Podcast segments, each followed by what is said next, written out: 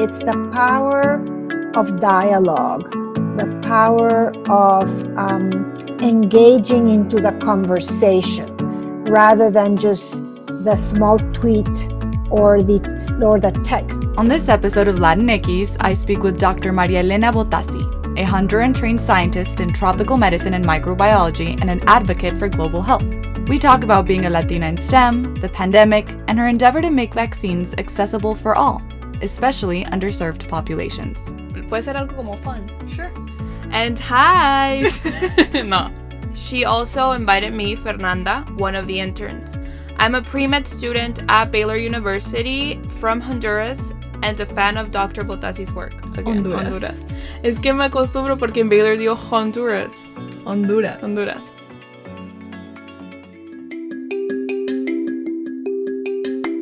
Hola, yo soy Andrea Marquez, and this is Latinx, a show brought to you by La Red Hispana and the Hispanic Communications Network for the new generation of Latinx. We want to go beyond listening. We're ready to speak up. So join me in conversation every week as I meet Latinx from all over, de diferentes colores y sabores. As you know, a podcast is a journey, and I would love for you to follow this one. So join our community on Instagram, Facebook, or Twitter at Latinx and reach out. You can also find out more at our website at wearelatinx.com. Please note that this episode is half in English and half in Spanish.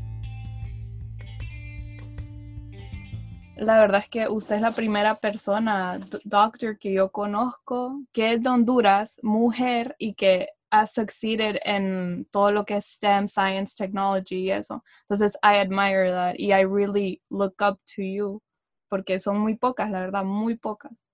Es un placer seguramente estar platicando con ustedes, así que, again, in the spirit of, of multilingual, siempre tuve esta pasión por uh, las áreas de las ciencias, más o menos probablemente igual que tú, Fernanda, que nos gusta un poco la, ese concepto de, de- de curiosidad científica, y, pero cuando entré en microbiología, realmente me di cuenta que, aunque siempre es en el área de, de- de salud, del área biomédica, era otro aspecto que los microbiólogos eh, ven en el, aspecto de salud, ¿no? Es, es esa curiosidad de buscar soluciones ah, que yo llamo Global Health Technologies, que es eh, no solo diagnosticar los, las enfermedades o, las infecciones, buscar métodos preventivos, como son las vacunas, o buscar métodos de tratamiento, que son obviamente las drogas. Entonces, cuando me di cuenta que si- siendo médico, obviamente si uno tiene el contacto directo con el paciente en el aspecto de que estás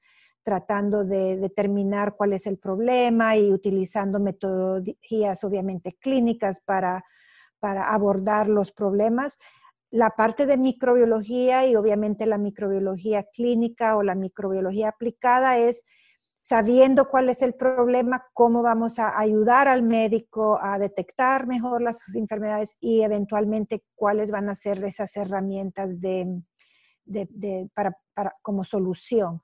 Y me quedé en micro, o sea, nunca me cambié a medicina.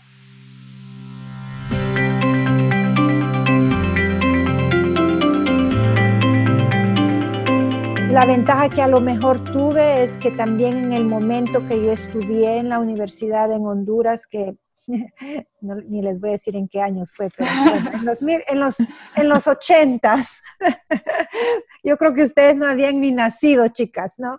Eh, en los 1980s, en Centroamérica y Latinoamérica también, obviamente ustedes saben que eh, nuestras universidades públicas pasan por ciclos porque también eh, eh, es muy determinante la situación social y la situación política del país cuando uno Sí. estudia en estas universidades públicas.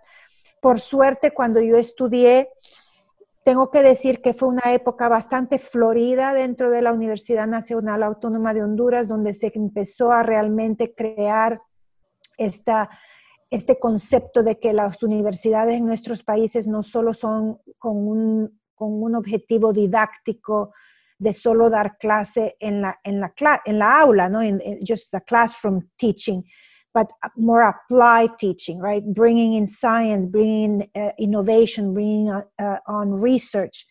Y yo tuve muy, muy, buenos mentores dentro también de la universidad que traían también esa innovación. Entonces, por ejemplo, eh, eh, la opción de, en vez de hacer un servicio eh, público donde yo, yo fui a, hacer mi seguro social dentro de un laboratorio de investigación, en vez de hacer mi seguro social en una práctica clínica, eso pues era otro camino que prácticamente pues se abrió durante esta época de los 80s, 90s en Honduras, donde empezó poco a poco a haber esta idea de que eh, las, entidades universitarias también tienen que traer eh, innovación, tienen que traer esa habilidad de, de, que el estudiante aprenda a utilizar el conocimiento crítico para, de nuevo, cuáles son los problemas, cómo vamos a resolver los problemas y no solo es el cookie cutter, here's a book,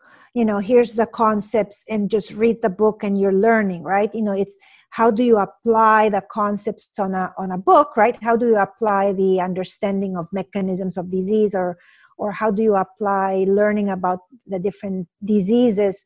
And then, you know, what's the problem? Why are people getting infected?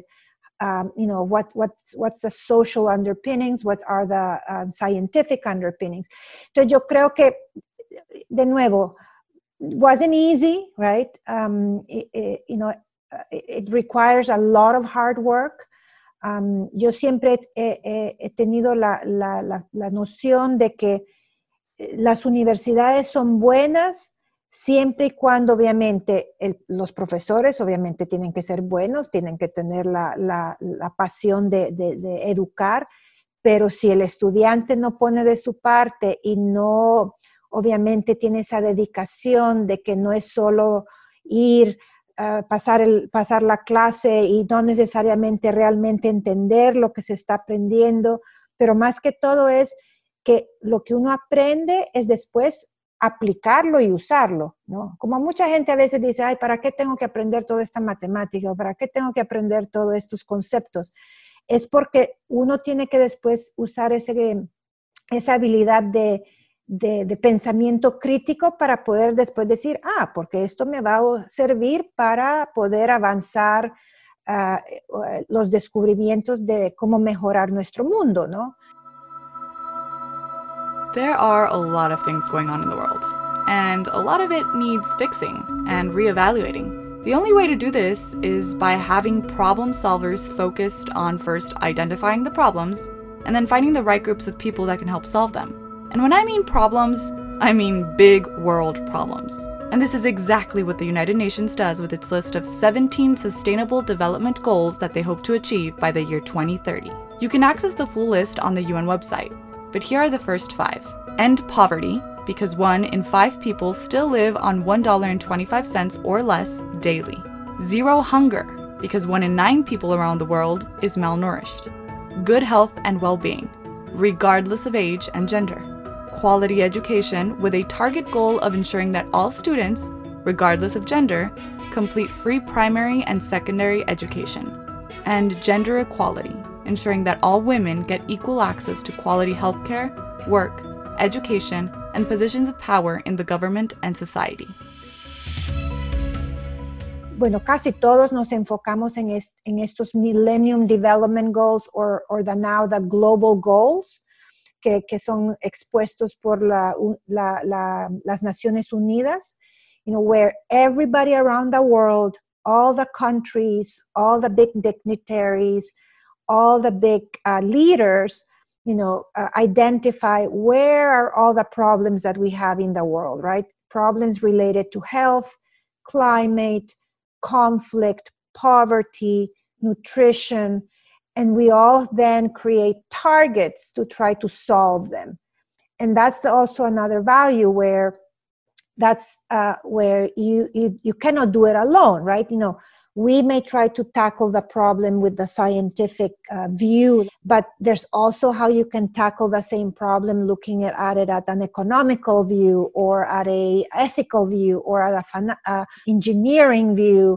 Para mí, eh, eh, de nuevo, es poder estudiar lo que a mí me gusta, pero entender que cuando tengo que eh, eh, entrar en la vida y en el trabajo y, en, y en, en, lo que voy a hacer realmente como impacto, yo voy a tener que trabajar también con muchas otras personas que tienen muchas diferentes disciplinas. It's very important that I can explain what I do, but also explain the value uh, for an economist or the value for a policymaker, right?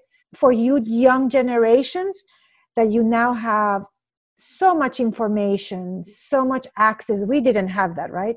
And so you now need to really understand how all that information you can, tienen que descifrarla muy rápidamente en sus cabezas, pero eventualmente no perder el enfoque y ver, okay, how am I going to use that critically para poder yo um, de, decidir qué es lo que yo quiero hacer en mi vida, ¿no? En mi vida profesional, en mi vida personal.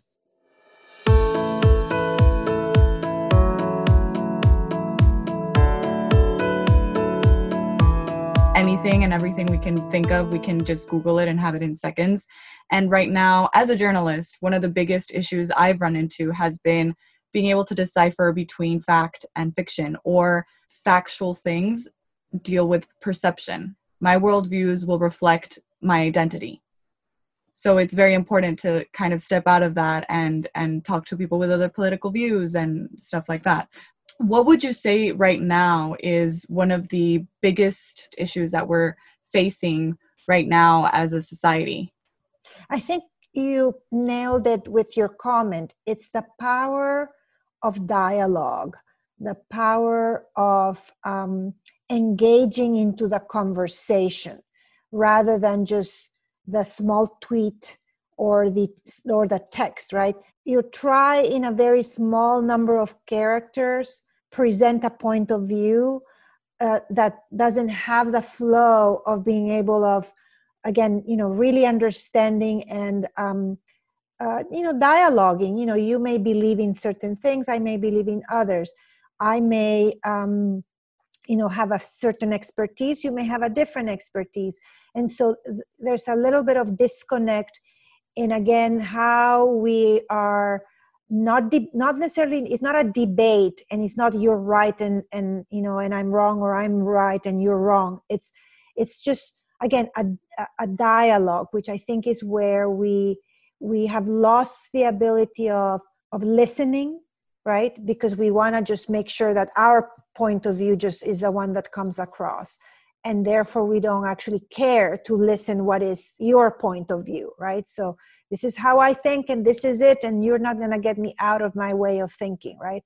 And again and it's not a matter of that that dialogue should be i'm doing this because i want you to change your point of view.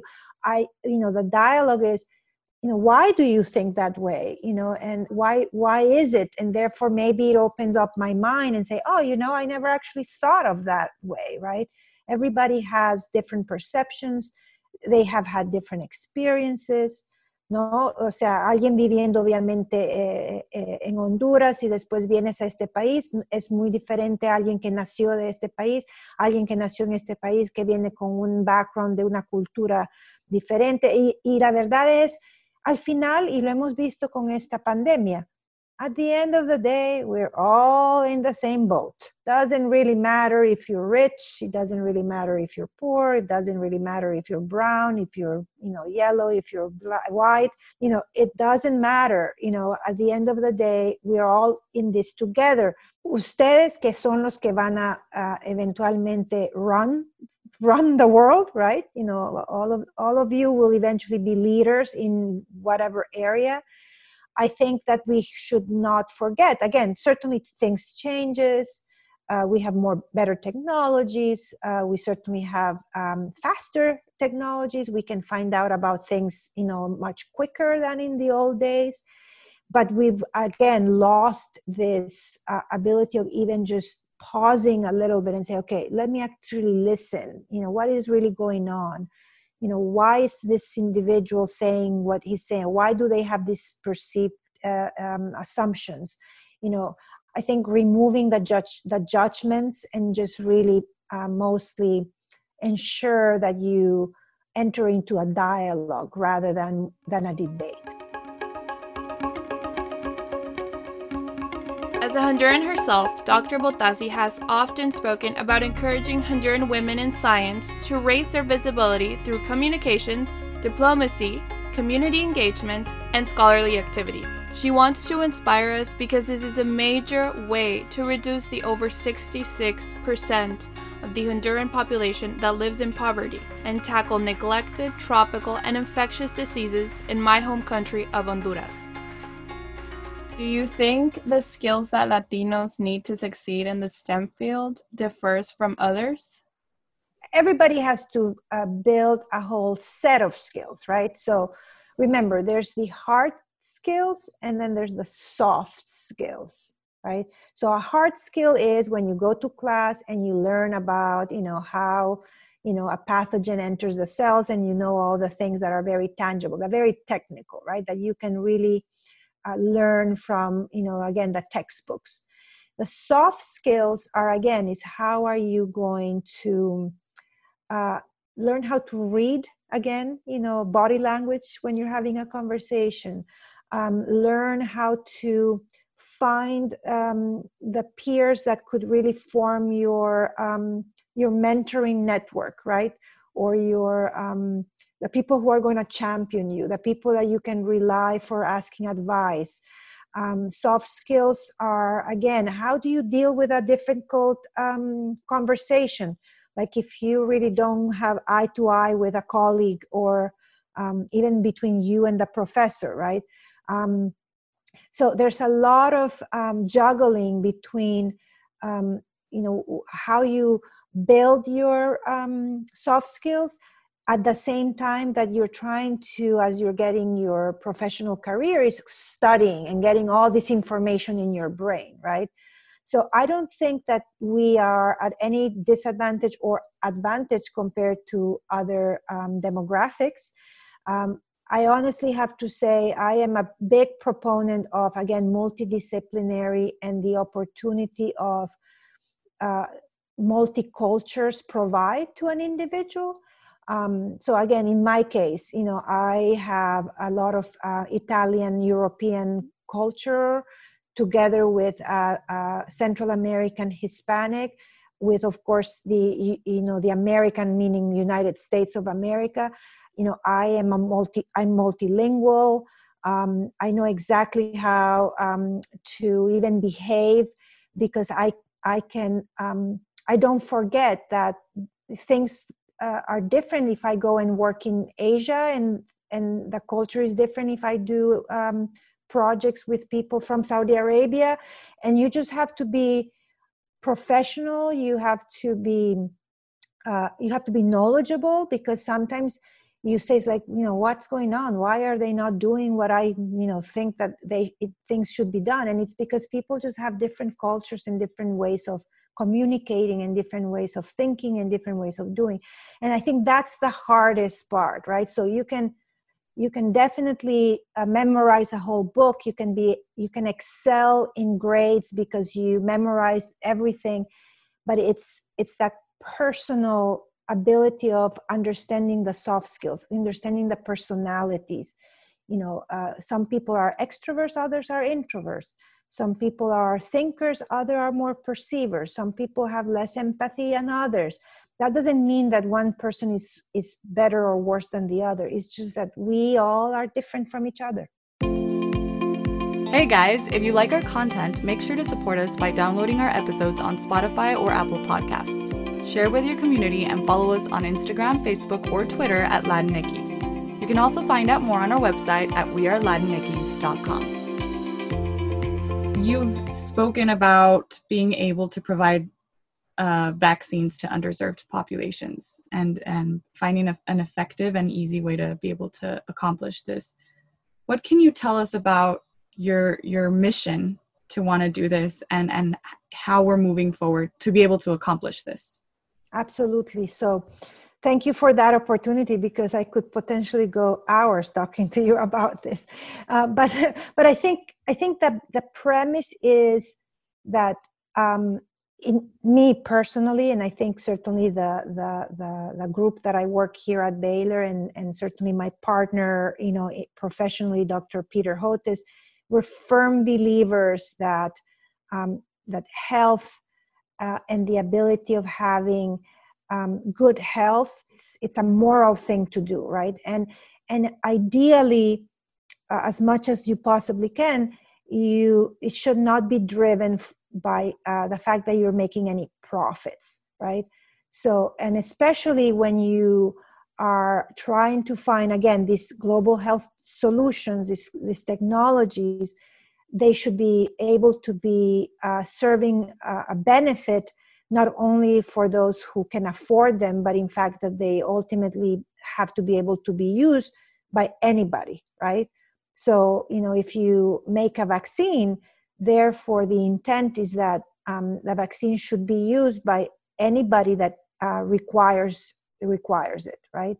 It doesn't matter whether you uh, have money or not because they're ultimately they're they're public goods right?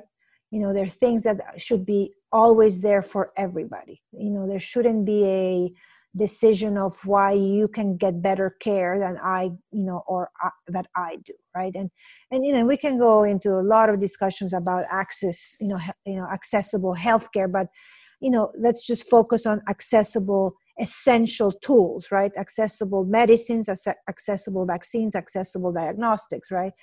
So we therefore for the last 20 years have been working on what would be an ideal business model, right? Because you still need money to develop these um, solutions, right? It's not like everything is, is to be done for free, uh, but you have to do them in a way where either it is a um, a, matter of um, the fact that you need s- such a large scale that that also of course uh, ensures that the prices can go down or that you use methodologies that um, are easy right? That they're not very complicated that you know doesn't have a lot of intellectual property and therefore cost.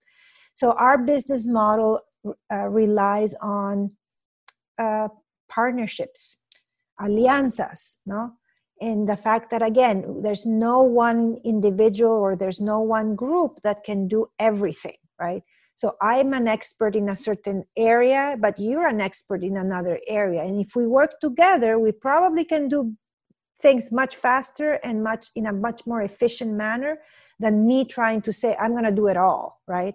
So this concept of partnering is essential. So when we speak about these covid-19 vaccines there's three pillars right that you need to you know when you develop gener- generally a, um, a medicine you have to have who makes it right the production side of things the pro, pro, you know the product you know who's testing it who's evaluating it you know and then of course who's going to deliver it who's going to distribute it and who's going to use it right? So if you have a, a lot of infrastructure for making things but then nobody can test it and there and nobody wants to use it you know there's no point. And that goes a, a, around the, the triangle right? So you have to have a balance where there has to be a need that and there has to be people who are willing to use the technology. You have to have mechanisms to distribute it right? You have to have a way of evaluating it to make sure it's safe and that it works. And at the same time if you need to make tons of it you have to have the right people who will do it and maybe this is a message you know a very direct message for you all the young generations right um, I know that uh, there's a lot of unknowns. Um, I know that uh, maybe some uh, of us, you know, the old generations, if I may call it, not necessarily again have uh, the flexibility or the same thinking or the same, like I said, you know, um, of, of how you're processing the information is very different. But I think we need to return again to this um, move away from the individualism to understand that even us as individuals we we are living in in a, a, big and large community right we are a global world so every action that we take individually does have an impact overall you know with the rest of our community so that this even though we may think that oh you know what you know it doesn't really matter if i don't go vote because what's one vote right so if if all of us think the same way, nobody goes out to vote, right? Or the same. It's like, oh, what does it matter if I don't wear a mask? You know, I'm I'm healthy. You know, I'm not. You know, I'm not gonna get infected. I'm not gonna die. You know, and then the you know, and if everybody thinks the same way, that's why we have the situation that we have now. So again, it's yes, I understand perfectly this concept that we all um, have to at some level retain our individual rights or you know the fact of course we all are individuals we all have our own right of thinking the way that we do but we do not live in an isolated island where we just do what we want and there's no repercussions we live you know in a global world that every decision we individually make most likely have an impact on a much larger decision